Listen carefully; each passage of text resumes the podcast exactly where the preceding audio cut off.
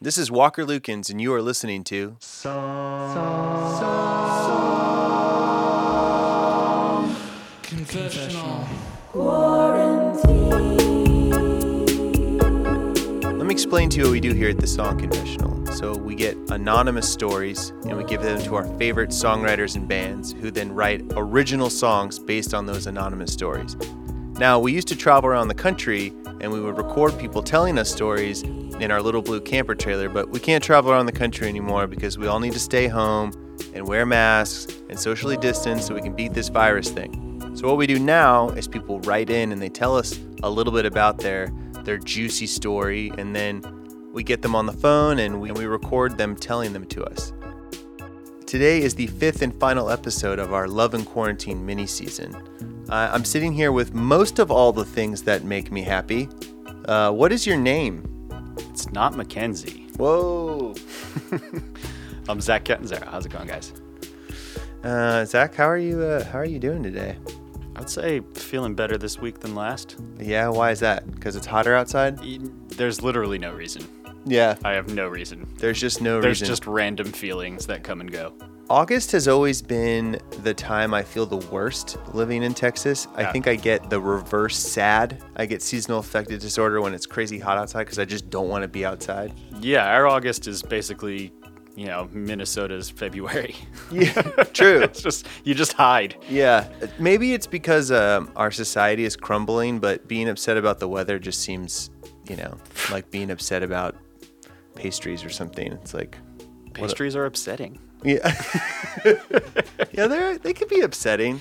There's nothing worse than spending real coin on a pastry and it sucks. I was just about to say coin and what 400 pointless ass calories that aren't even worth it. there we go. There we go. Good old glazed donut never does you wrong.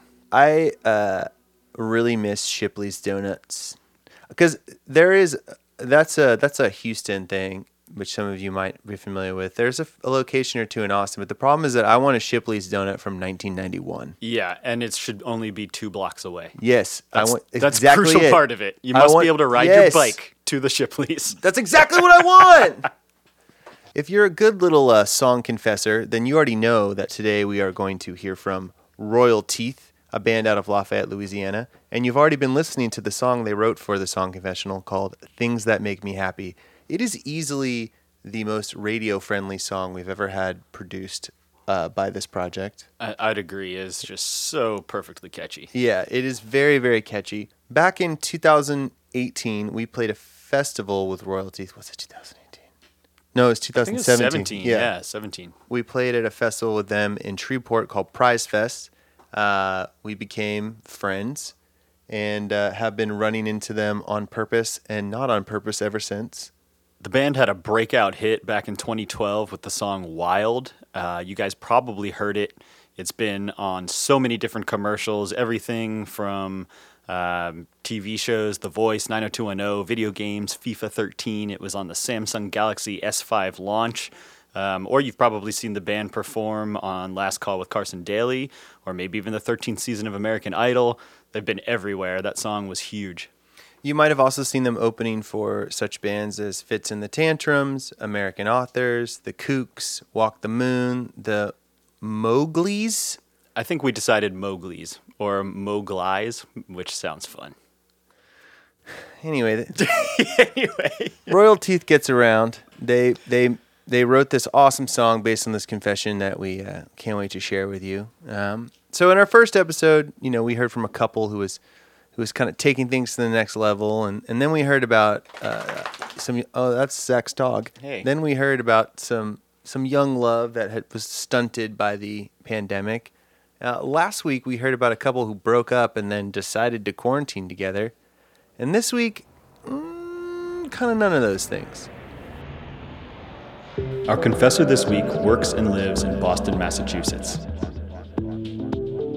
For several years, she's had a crush on her friend, but was too scared to act on it until the pandemic pushed her to confront her true feelings. Fortunately, those feelings are mutual. Unfortunately, her crush happens to be an ER doctor, and we're still in the middle of fighting a wildly contagious virus. They can't even be in the same room together, much less so share any physical affection. Well, without further ado, here's this week's confession.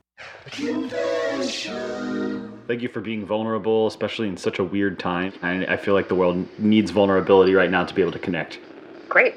Okay. Um, we met a couple of years ago. She is an incredibly talented woman.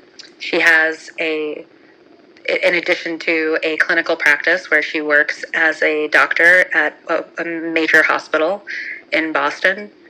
Um, she is also a painter and a musician and a brilliant humanitarian. Uh, she's somebody who thinks about the world in so many different ways and is working in so many creative capacities to make it better and stronger and more resilient. Um, I was knocked out by her the as soon as I first met her. Uh, and we I had the chance to work with her. I'm also work in the humanitarian sector, and I found myself really struck by the confidence and the ease with which this person not only thinks about really complex things, but how she copes with a lot of different kinds of trauma. She's been through a lot and has come through to the other side of a lot of things. Um, and that is something that I find really compelling, uh, both because it's trauma is something that I work on, uh, but also because I think it has made her um, it's made her resilient in some ways that are really important right now. Fast forwarding a bit, um, as I as you can probably hear in my voice, I was smitten right away. I was also very shy because I'm, I identify as queer or bi or pan, whichever flavor of that makes sense. Um, but even though I was raised in a very liberal family and work have always worked and lived in a pretty accepting environment, coming out as queer was was still not easy for me, and I didn't do so until just a couple of years ago. When I met her, I had no idea how to reconcile my attraction to this wonderful, sexy, brilliant woman um, who is also queer and uh, and who had all this confidence and all of this experience that I lacked. So because I really didn't know what to do with my attraction, uh, I just let it kind of simmer in the in the background. Um, especially because you know I've as they say, like you're you're kind of always looking for the one relationship that will work out, but your my experience has always been that they don't. Um, and I, I really accurately did, said for sure. yeah. Um, so I was just like, well, the common denominator here is me, and I don't seem to be very good at this. How, how long alone, have you How long have you known her? I've known her for probably like three years now. Okay. But you know, I've I've known her better for over the last year. Mm-hmm but I, this is also unusual for me. Like, it's not the first time that I've ever been attracted to somebody who I worked around. Um, I usually am not quite so daunted by a person who I'm attracted to. Mm. And uh, also just the prospect of uh, being so attracted to somebody and knowing that if I were to say anything that I would really want to pursue a relationship, that was also a lot. Like, there's none of the sort of casual flirtation. Like I, re- I really wish that I could have just uh, met her at a bar somewhere mm-hmm. and like not had all of the the weight of everything else on top of it. Um, so in what I've since learned can be a very somewhat cliched way for queer women, I sort of danced around it um, and would be complimentary and was certainly always very clear about how much I admired her, but still stopped well short of admiring, of offering sort of like the full extent of my attraction. Um, and this continued for months. And there were a few moments when I thought maybe she felt the same way. There was this one time we went on a, a, a road trip, and I thought, well, if this were a guy, I would know what to do, or I would know what to expect and what to look for but of course, it being a woman, I was just like, I don't know what I'm doing. Maybe she'll she'll make the first move and that'll make it easier. Ha- Have you Um, been in a real relationship with a woman before? No, No. Okay. totally new for me. Not the first time I've had any physical, you know, hmm relations with women, but the first time that I was willing to. To be in an Yeah, really. actual relationship, yeah.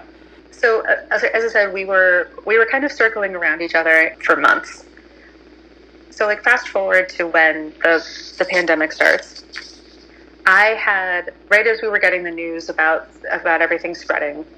Um, I had just completed a month long work tour where I was traveling really extensively every weekend. So I didn't have a day off for like over a month, and I was completely exhausted. So by the time I come back from the, my last trip, like my voice is shot. I'm running a temperature. I've got this nasty sinus con- um, congestion, and I've got another big deadline that I've got to push through and hit. So my body was like taking a. It needed to take a beat. Um, eventually, I went to urgent care and was diagnosed with a low grade temperature and given some antibiotics and told to go home.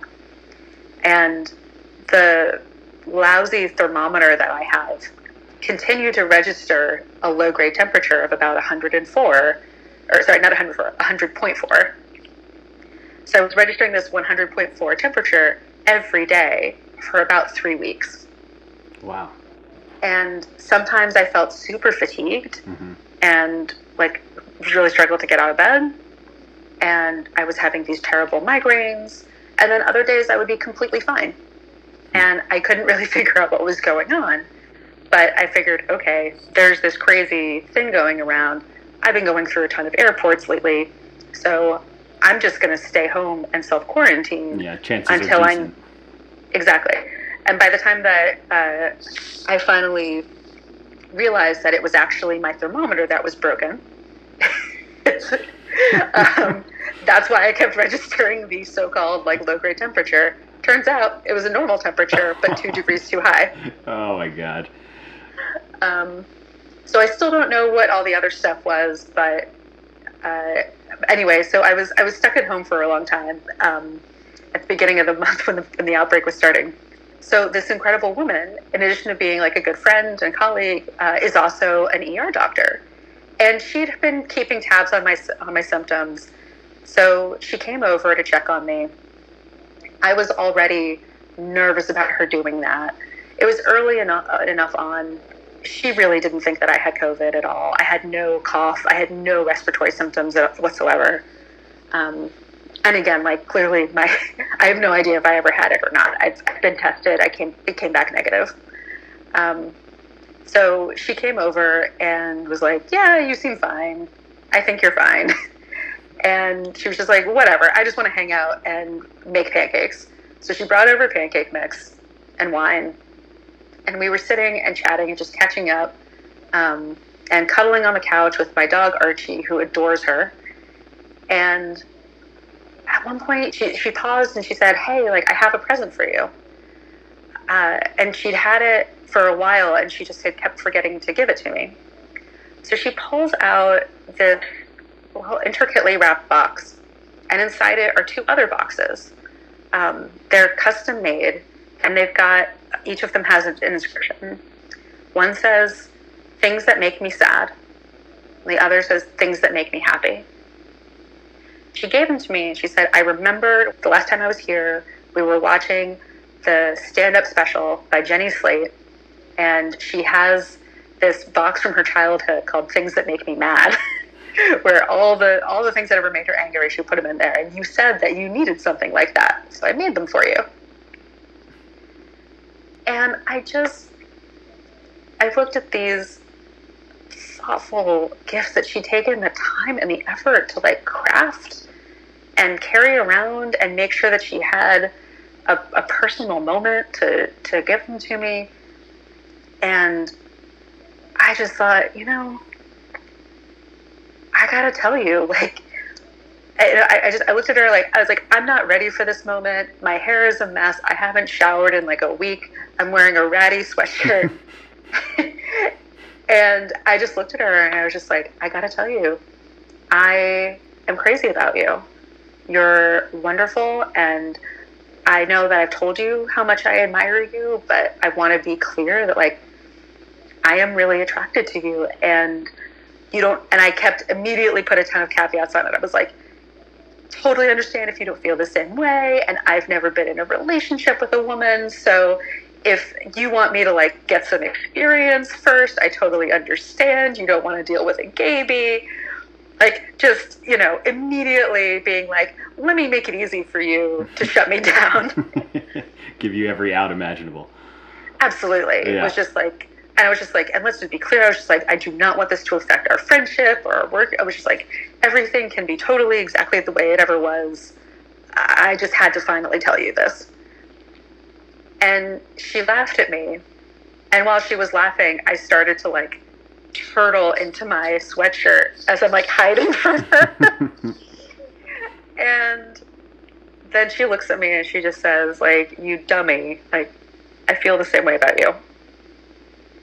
That's so sweet. I yeah. Um, so, so what, what do you think gave you yeah. the courage in this moment? Was it the gift, or was it? Do you think it was the gift combined with the situation, the quarantine? Is just like the perfect storm that you just you felt so compelled. It was. It was partly the quarantine. She's also, she's going through a lot right now, and I wanted her to know that she didn't have to go through it alone mm-hmm.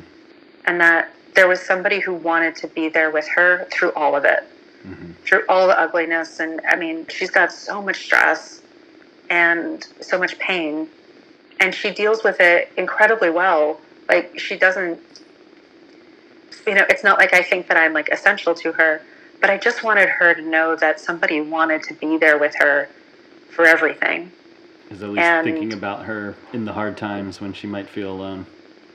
Yeah, it's well before COVID hit. I was worried about her being by herself, feeling by herself, feeling isolated, and mm-hmm. having to deal with everything that she's all this pressure she's been under. Um, and yeah, so it was that moment. Just kind of everything sort of brightened up, and then we had the most awkward goodbye later that night possible. Like couldn't kiss her, couldn't touch her, couldn't hug her. no hugs, nothing. not even not even a pat on the back. Nope. yeah. Just kind of did this awkward like head nod. So, bye now. yeah. um, that's funny. You're, you don't think that you could have one of the most awkward first dates ever, probably at this stage in life, but you, you know, the oh, surprises yeah. never stop coming. It's amazing. Yeah. So, um, what what has her life been like now? It's, I mean, everything has obviously increased rapidly since the last time you saw each other. Yeah. And this, I think, is probably the hardest thing that healthcare workers are dealing with right now. The fact that they are being put in a situation where they cannot provide life saving care to everybody who needs it. That is the opposite of everything that they are trained to do. Mm-hmm.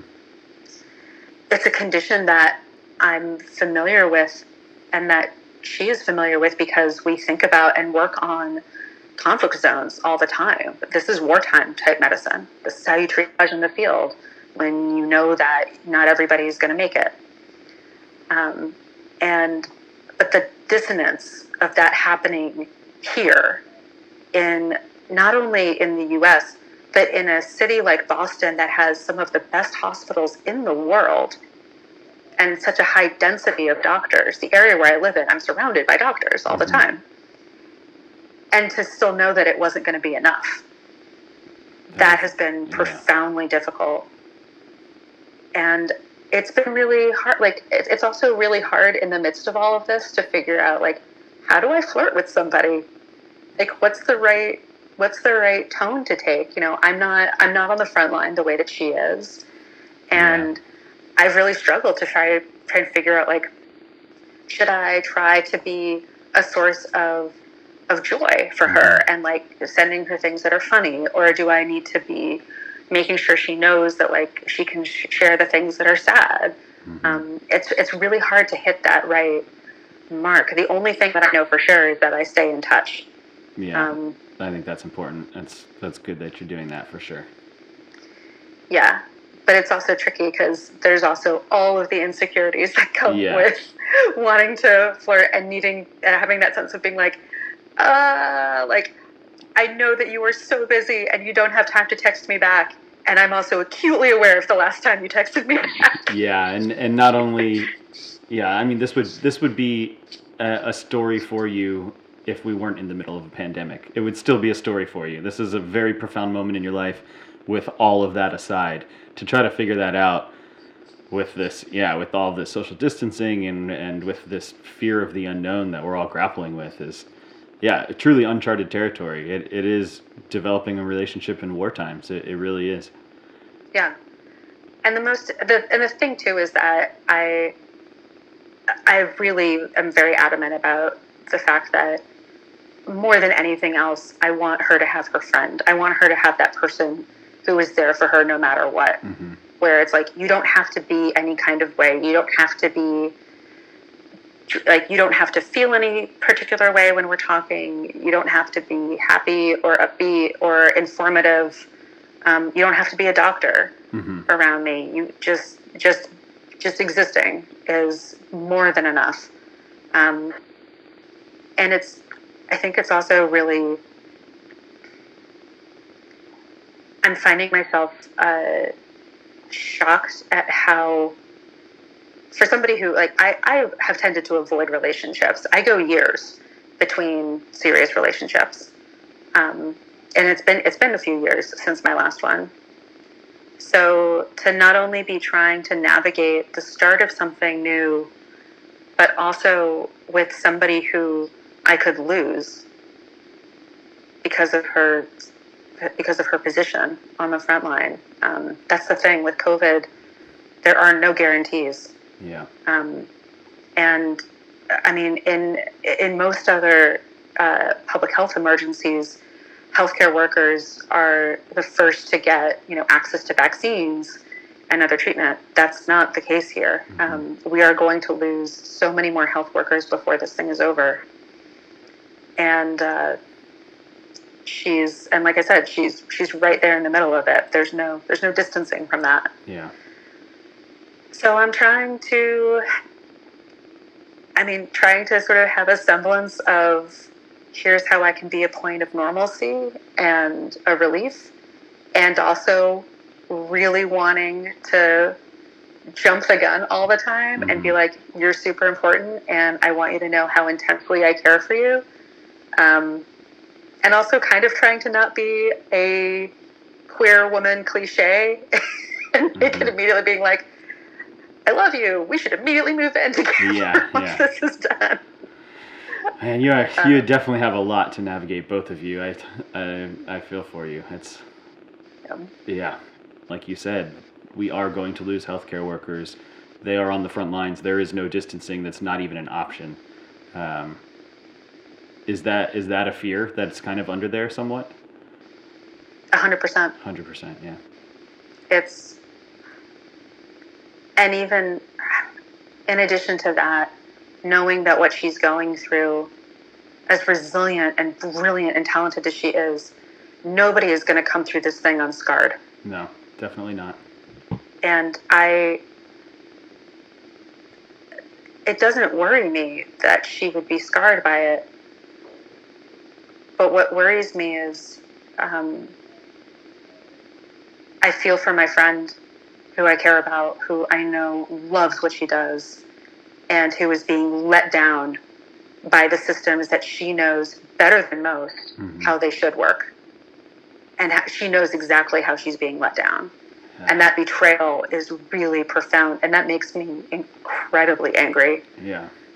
um, and i worry that if if she's lost to this i don't know what i'm going to do with that anger like that's going to burn hard and fast for a long time hmm I have no doubt at all that you are really providing something for her and making her feel cared about and thought about. And I, I think that, you know, timing is everything in life. And it's crazy that you had the courage to tell her in that moment because it was honestly like a before it's too late kind of moment, even though you didn't necessarily comprehend that at the time.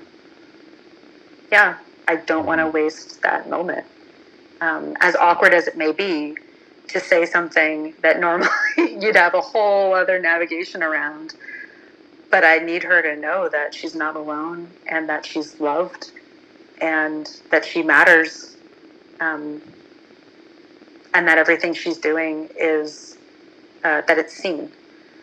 Because I don't know, I don't know how many of us are going to make it to the other side, or what kind of shape we're going to be in if we do. And maybe this is the, maybe this is going to be it. So I've got I got other regrets in my life, but I don't want this to be one of them. Production notes. Hey Jim, how are you doing? Oh, good, Walker. How are you? Uh, pretty good. Where are you right now? I'm in the studio in Austin. Are you all alone in the studio, or is anyone in there with you? Nope, just me. And were you all alone when you mixed this Royal Teeth track? Oh yeah, I was. And do you normally mix completely alone, or do you have people in there with you? I usually do it that way. I usually try to get it to a point where I'm pretty happy with it, but not too far along so that the band can't make changes. So I get to that point and then I invite the band in to check out the song or I send it out for the band to listen to, depending on whether there's a pandemic or not. Have you sort of loved not having the band be nearby since you tend to mix alone? No, I actually wish the band could come in because I get lonely, you know? Yeah, that's fair. So these this band Royal Teeth, I mean, they they have lived in different cities and they recorded music remotely with each other for years. So could could you tell by the session you received from them that that was the case? Yeah, definitely. Yeah, the session was was was really well organized. Uh, the sounds were great, so there wasn't a lot of work to do on that end. But the other thing that I feel like showed that they do have experience doing it this way is is the production of this track was was pretty top notch. And some of the things that I feel like this track showcases are um, like builds and surprises and payoffs when it comes to um, making a track exciting. Can you give an example of a payoff in this song? Yeah, payoff in this song, one example would be the first chorus.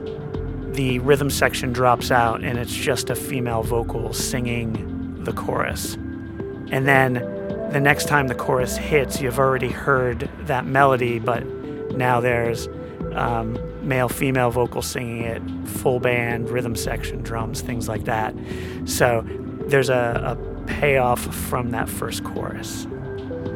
Another uh, thing that comes in later in the song, which is slightly atypical but is a big payoff moment for me, is the electric guitar. I mean, you don't hear it. Oh my god! Halfway through the second verse, and it's so tasty.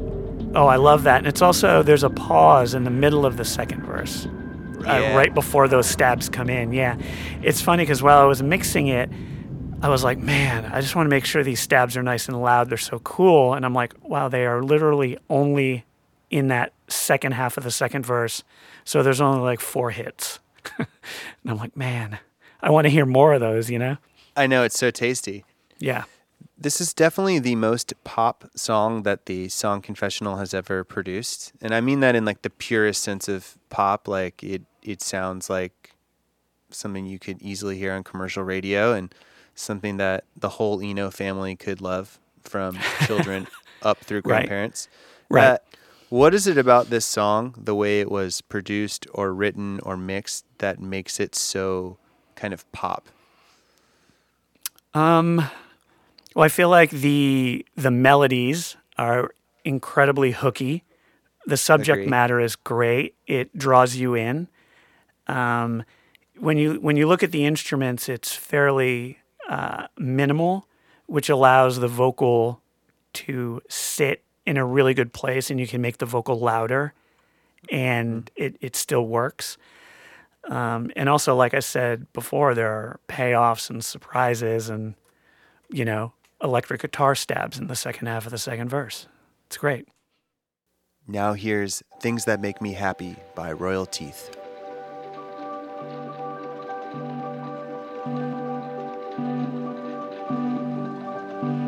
dancing around it. I stop well short of this attraction. Scared to make the first move, months go by. I swear to God, I don't know what I'm doing. But you keep checking on me when my temperature's high. Got me hiding in my sweatshirt, bring me pancakes and wine. I don't think you realize how essential you are to my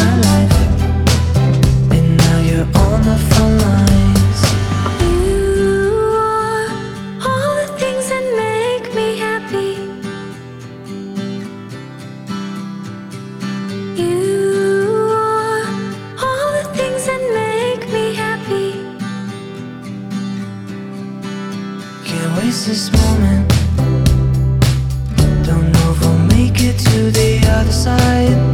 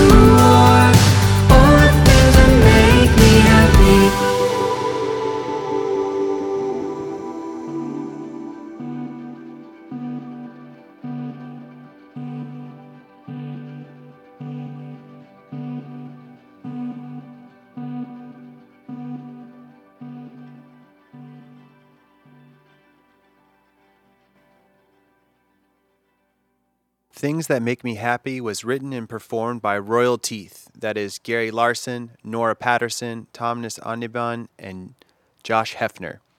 It was mixed by Jim Eno. It was mastered by Chris Longwood.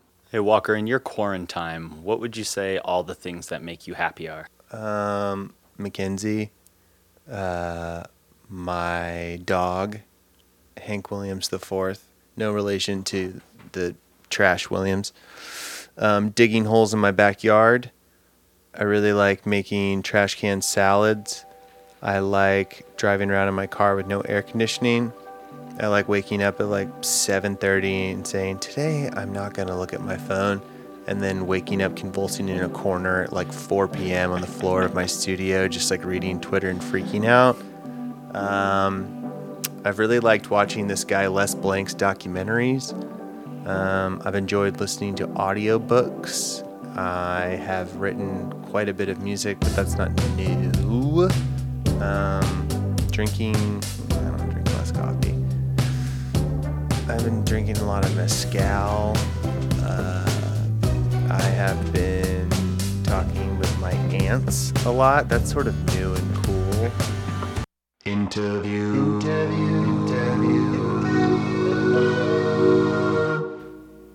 Uh, who am I speaking with?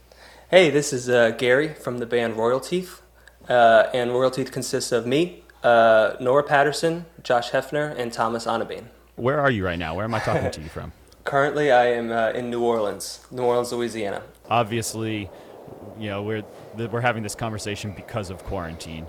Um, Walk us walk us through your regular quarantine day, like from the beginning, like when this when this became real for you. Did you have to cancel a tour? Uh, did you have to? I mean, I assume some shows or what? How how did all of this like start? And all of a sudden, you had that realization, like, oh shit, we're about to be locked down for the indefinite future. Right. Well, I'm still lucky enough for the most part, other than um, odd jobs on the side that I do for money. Like I don't have a, like a full time job. Um, you know, I was I was still uh, until you know recently. I was still, you know, making enough off of Royal Teeth to where I just could do a few little side jobs whenever we weren't traveling and playing shows to uh, to to make enough money. Um, so when this started happening, I guess for the most part, my day to day didn't change a whole lot because for the most part, I just I wake up, make a French press of coffee, and I start working on my computer and I start working on music. Yeah, and that that was kind of always my my process. Um, the biggest change for us is that the all of our shows got canceled. um, so all the money we I was gonna make off of the shows this summer are gone. Yep. Uh, so that hurts a lot. Yeah. Well, Nora, she had a big change because she has a job, so she's been home pretty much, mostly uh, doing work from home, which is great that she was able to even keep her job. So that's that's good. Um, so I guess I feel kind of like we got sort of lucky because you know so many other people have had so much more of a hard time, I think, adjusting to this, and me, I kind of feel like, eh. I mean, I was gonna be here anyways, so all right. I guess uh, you know I just don't have as much to look forward to. Yeah, and your and your daily routine hasn't really changed. it No, seems like. if anything, if anything, it gave me a little more time and a little more focus because I'm like, all right, well, this this is what everyone's doing, and I started seeing how much awesome content started coming out so quickly. I'm like, how the hell did you guys do? Like, did you plan this? Like, did you know this was mm-hmm. going to happen? Some some people are so talented. Like when when something goes down, like immediately I just started seeing like great artists put out like videos and songs and, and things like that, and I was like, all right, well, this is a great time to just get creative and get to work. So uh, that's been kind of my mindset. Like I'm still gonna approach day to day like I got some work to do. So I'm just trying my best to like stay creative and, and, and keep making stuff. Which is why this was such a cool opportunity when I got the email about this. I'm like, yeah, this is exactly what I want to be doing. Like fun, creative outlets that keep me busy, keep me working, and also you know are great for other people too that are looking for something. You know. Well, we definitely appreciate you being a part. um, you you have released two singles in this time frame. Did were they written beforehand? Did you have those releases planned? Because uh, in particular, "Bored" seems like you wrote it a few weeks ago. I know, which that that did just that did really work out. Uh, I had actually I had actually written the idea before all of this. Uh, the the original demo. That's amazing. uh, so, what is what is the official name of the song you wrote for us? Uh, the official name is "Things That Make Me Happy." Things that make me happy. I wasn't sure if it was if the all the was there or not, so I wanted you to say it. um, so it turned out really beautiful. It's a really nice song. I'm I'm curious how how you connected to the confessor, how listening to that confession and taking someone else's story and then kind of adapting it. How, what was that experience like for you? Yeah, I I really I really loved it. Um, you know, because for me, um, if you know, I'm sure you could tell from the conversation so far. At at this point, I'm just really trying to find um, new ways to stay creative, new ways to stay inspired, and so doing this was something I've you know never done before. So the challenge, first and foremost, was exciting. I was like, you know, if whenever uh, our drummer Josh Hefner, whenever he hits me up, if if he if he if he gives me anything that's a little bit weird or challenging, I think he knows I'll just do it. Like I, I'm rarely gonna say no. So when he sent me this thing, this this idea, this email, he's like, yeah, but you know, like you listen to it, but like I need it back like in two or three weeks, and I was like, yeah, okay, give it to me anyways. Like I'll I'll I'll I'll try.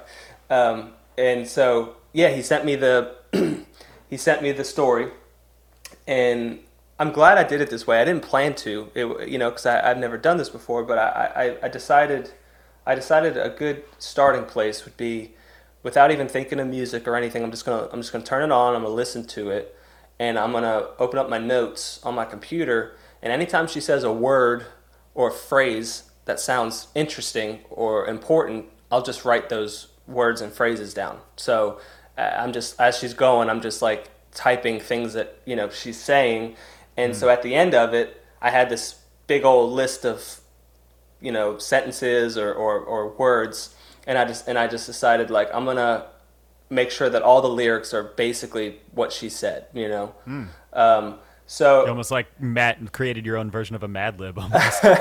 yeah, pr- pr- pretty much. Um, that's that's a cool approach. Yeah, yeah. I just, I guess, uh, I I noticed when I, especially when I started hearing what the story was, that you know, it's it's a delicate thing when you're writing someone else's experience, um, and I I wanted to make sure that I wasn't uh, speaking for someone in in an improper way. You know, telling telling their story. It's one thing when you're talking about your own emotions. You can you can you know you can mess with it as much as you want. It's your own it's your own thing. But when it's for somebody else, I, I guess I felt more of a responsibility not to have something that would be like, hey, what the heck? You know, I didn't I didn't say that or I didn't think that.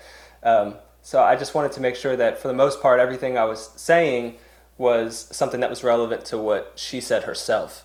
Um, And that was kind of where it started. And so then and then I just sort of started humming, you know, some things, and then, you know, obviously the hardest part is just trying to find the point of it, you know, like what's the hook or what's the what what what because I'm just I'm just looking at a a big you know paragraph of words here at this point, but yeah, there's a part in her story that I thought was really kind of felt like the the big point was when you know they uh, they were together and she gave her the gift of the boxes. You know, they had the engravings on them, the things that make me happy and things that make me sad. You know, that was the moment that inspired her to tell her how she felt. Um, you know, which was very beautiful.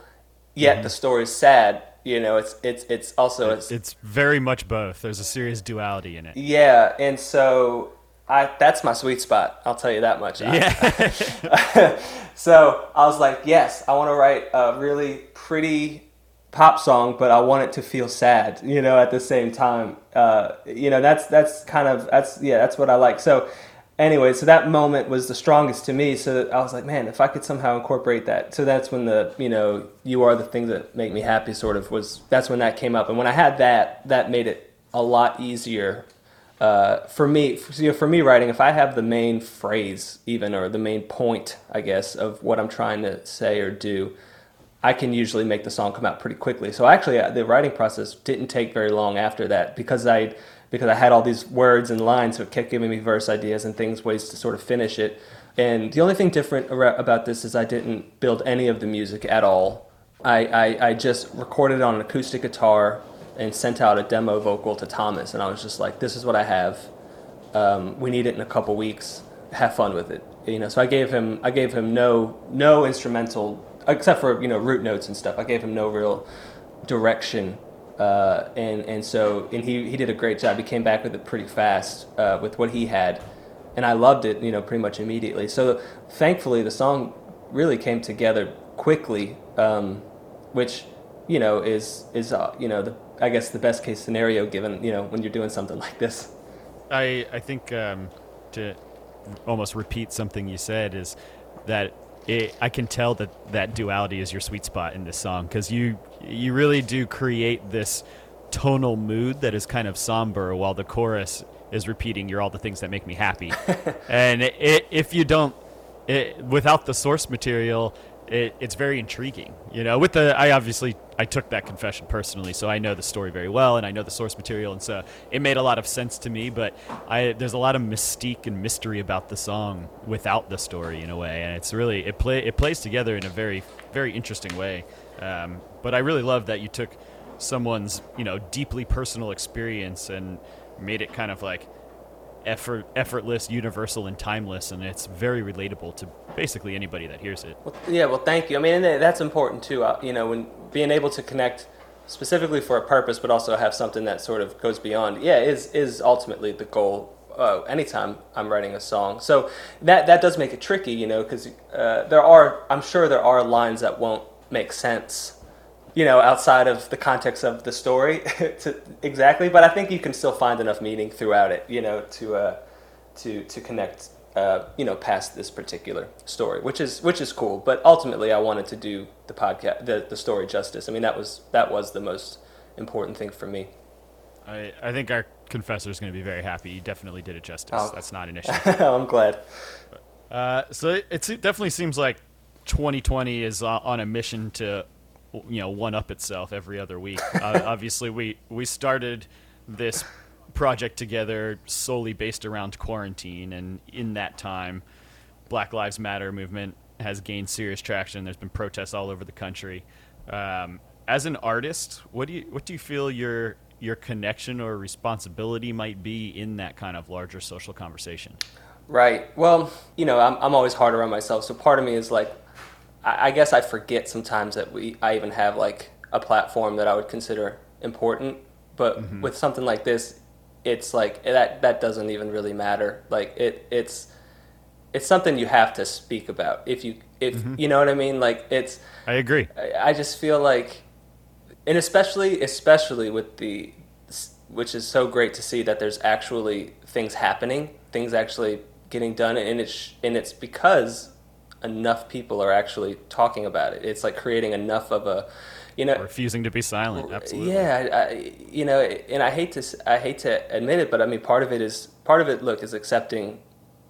It's been too easy for me in the past to like. I've always cared when I saw a story, but you know, you see crazy stories on the news all the time, and then you just sort of move on with your day, and you forget kind of. It's hard not. It's hard not to get jaded to it in this country. Right. It- truly. Yeah, yeah, and I'm I'm I'm guilty of that from time to time. You know, where where I'll see something, I'll go, "Oh my gosh, that's terrible," and then I'm back in my schedule. You know, and this, but this is not really the time for that. You know, um, so yeah, for I mean, for us, for whatever kind of contribution we can have, we wanted to. You know, no matter how small. So yeah, we've been talking about it. Uh, we've also found uh, some local New Orleans uh, organizations that we wanted to donate to. So when actually when we did the uh, acoustic songs, you know, we had put those out on Bandcamp because they were donating proceeds. So we, we donated 100% of our proceeds from the sales that we raised to uh, some organizations. And obviously Bandcamp did something really cool where they donated their share uh, that Friday. So, you know, it's it's probably not a whole lot in the grand scheme of things, but it, it's it's you know doing our part. And yeah, so much of it's just keeping the conversation alive, keeping it going. I mean, look, we live we live in Louisiana, and there's a lot of people, even in our families, that don't share the same worldviews as us. So there's a lot of I think one of the important things for me to remind myself is like the necessity for some of the harder conversations. Absolutely. Um, Es- Especially with people you care about. That's like, I, I, I personally am of the impression that having the conversation, no matter how difficult, is a sign that you actually care. Absolutely, but it, it's definitely difficult. I will say, you know, because because I don't want to have those kind of conversations. You know, I I, I Yeah, they're hard. They're hard, but uh, Truly. but they're necessary. And and Mm-hmm. if, and even if even if I can make someone in my circle a little more uh, tolerant, you know, in in a caring way, uh, just to care more about what's happening, even if they have their own sort of specific political beliefs or whatever, then I still feel like that's worth worth doing. You know, On a side note, you and Nora are a couple. we yeah? we are married. Yes. You're married. Okay. Walker and Mackenzie just got engaged last week. Oh, so our bands really uh, share share that connection. that's fantastic. It- do you do you think you could do it any other way besides touring with your partner? I mean, you're so used to that connection now. Could you even imagine leaving leaving her behind and going on tour? Man, I don't, I don't know. I don't know. It, it, it would, it would definitely be weird. I mean, look, every, every relationship it has like such a different dynamic that kind of keeps it going. You know, um, what's funny is, so the band has always been like my thing. Like I, I've always like since I was, you know, a teenager, wanted like like the idea of being in a van with your buddies traveling around. It was always like the most exciting thing to me. But it, Yeah, it's the coolest thing you could ever do. yeah, it, I know, I know. Uh, but honestly, it really wasn't for her. She sort of she sort of stumbled into it a really good situation. I mean, she's a she's a uh, incredible singer, a great writer, but like band was the band was always more of a hobby for her. Uh, and like like th- this was like her first real band ever, you know, because I heard her singing at a coffee shop, and I was and and we weren't, you know, we didn't know each other yet, and so we were looking for a female singer to join, and and that was kind of the beginning of it. So uh, I don't know. I, I just feel like the the like I don't know how much more we're gonna she wants to like do touring and stuff. I think she's kind of at the point where she's sort of at the end of that. Like for her, you know, it's tough because like I'm selfish at times and I'm like I want to keep doing this. We we can still do this. Like what the hell? Like it's still available to us. Like how are we going to say no to this? And then I then I have to kind of check myself and I'm go like this is my wife and she's like in a in, in a place right now where she doesn't want to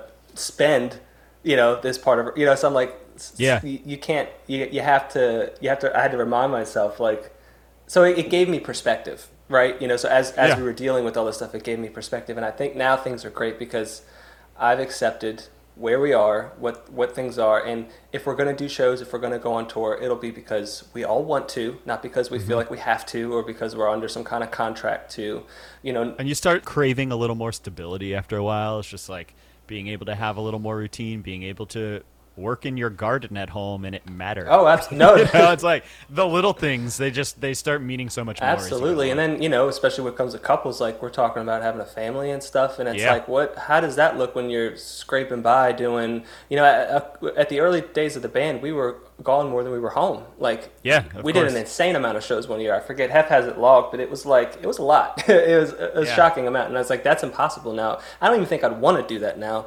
I don't know. I think just perspective changes, you know, and I think we all deal with that. So it's like it's uh, uh, you know but once again like looking at the positive i mean like i think there's like a lane for us now to, to be creative and do really cool things at our own Yeah. pace and that can still matter if we can remind ourselves to to to always fall back in love with the process of what we're doing in the first place i think it's like that's the healthiest way that we can make this work. Because there's always going to be things. You're always going to have to pay a bill. You're always going to have to be Always. an adult adult. But it, yeah you, you just sort of it has to be a childlike fun for me to keep this thing alive. And so uh, that's been my goal at the past couple of years. Like that's that's my goal. And anything good that comes out of it is is a gift you know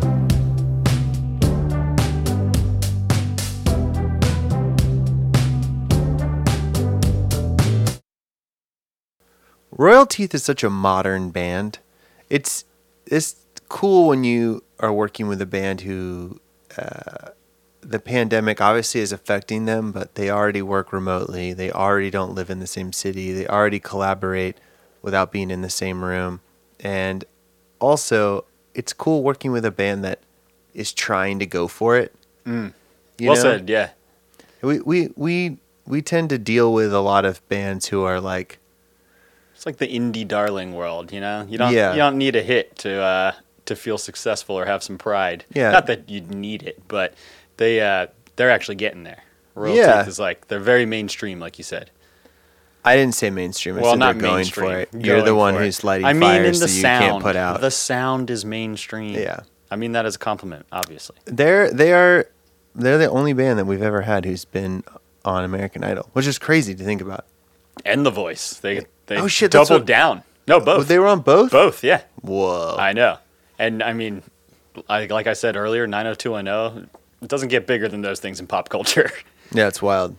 But was there a 90210 reboot? there was same characters, same actors, I mean. Did that just flop? I'm sure it did. I I haven't com- heard. I heard about it. I heard that. about it happening, mm-hmm. and then, yeah, like until right now, I don't think anybody's talked about it ever again. Why do you think we got so many stories about love? Why do you think that theme became so common in the submissions that we were getting? I think that there are a couple just like demographic things. I mean, one, we were drawing on our listenership.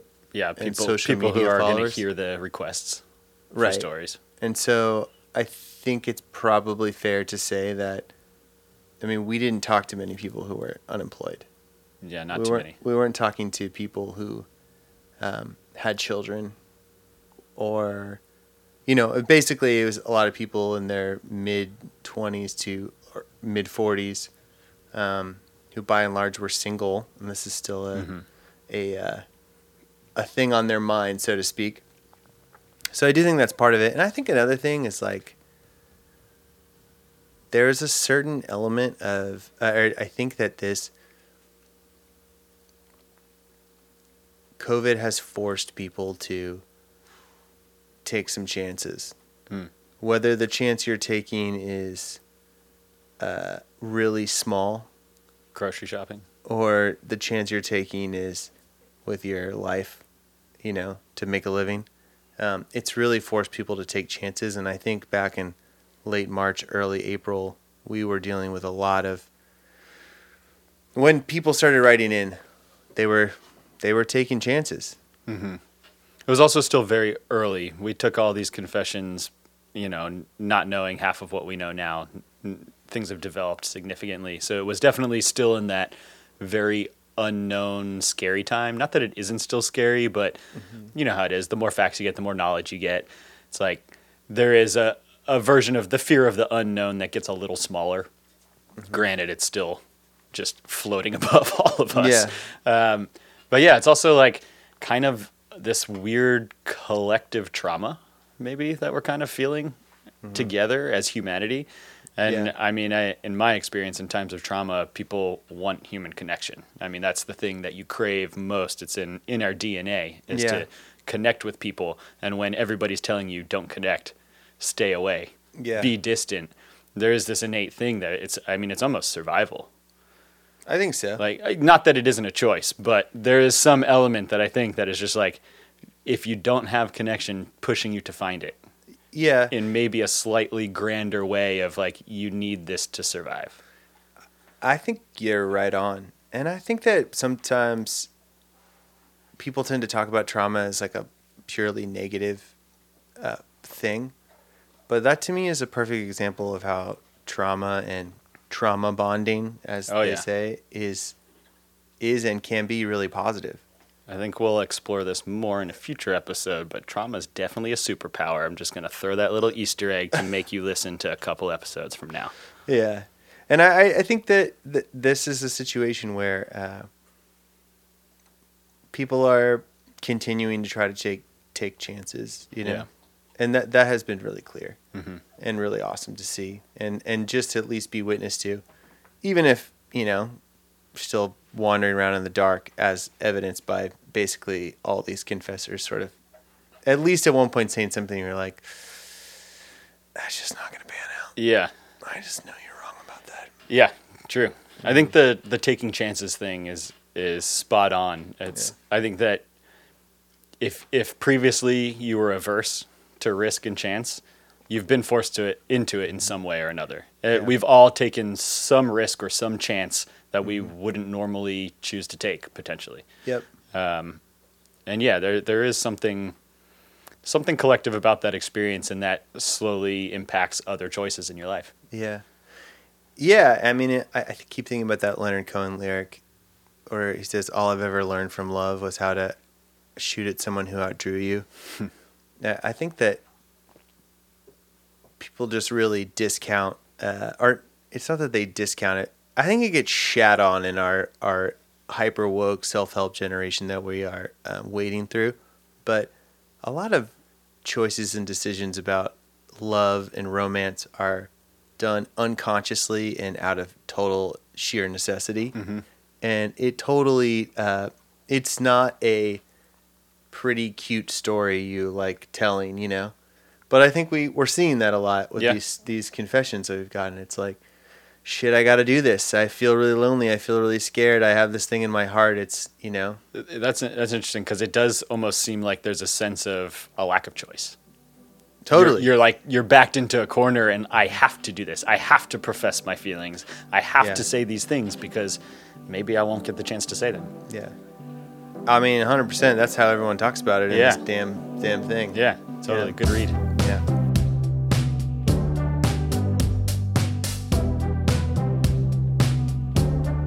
The Song Confessional podcast is produced by myself, Zach Catanzaro, Walker Lukens, Jim Eno, Aaron Blackerby, Rylan Kettery, Mike Lee, and brought to you by KUTX. The theme song at the top was called Love in Quarantine, Cupid's Theme. It was written by me. Things That Make Me Happy by Royal Teeth can be listened to, streamed, and purchased wherever you prefer. If you like this podcast, the most supportive thing you can do to help us keep making episodes is to send it to a friend you think would enjoy it. If you want to do more than that, like our artist page on Spotify and Apple Music, and subscribe to the podcast wherever you listen to podcasts. We'd like to give a final thank you to all of our confessors, as well as those who submitted stories that didn't appear on Love and Quarantine. They might they might come later. They might come later. They just weren't on Love and Quarantine. I didn't say they wouldn't be on the podcast. But thank you so much, guys. We could not do this without you. And finally, thank you so much to Royal Teeth.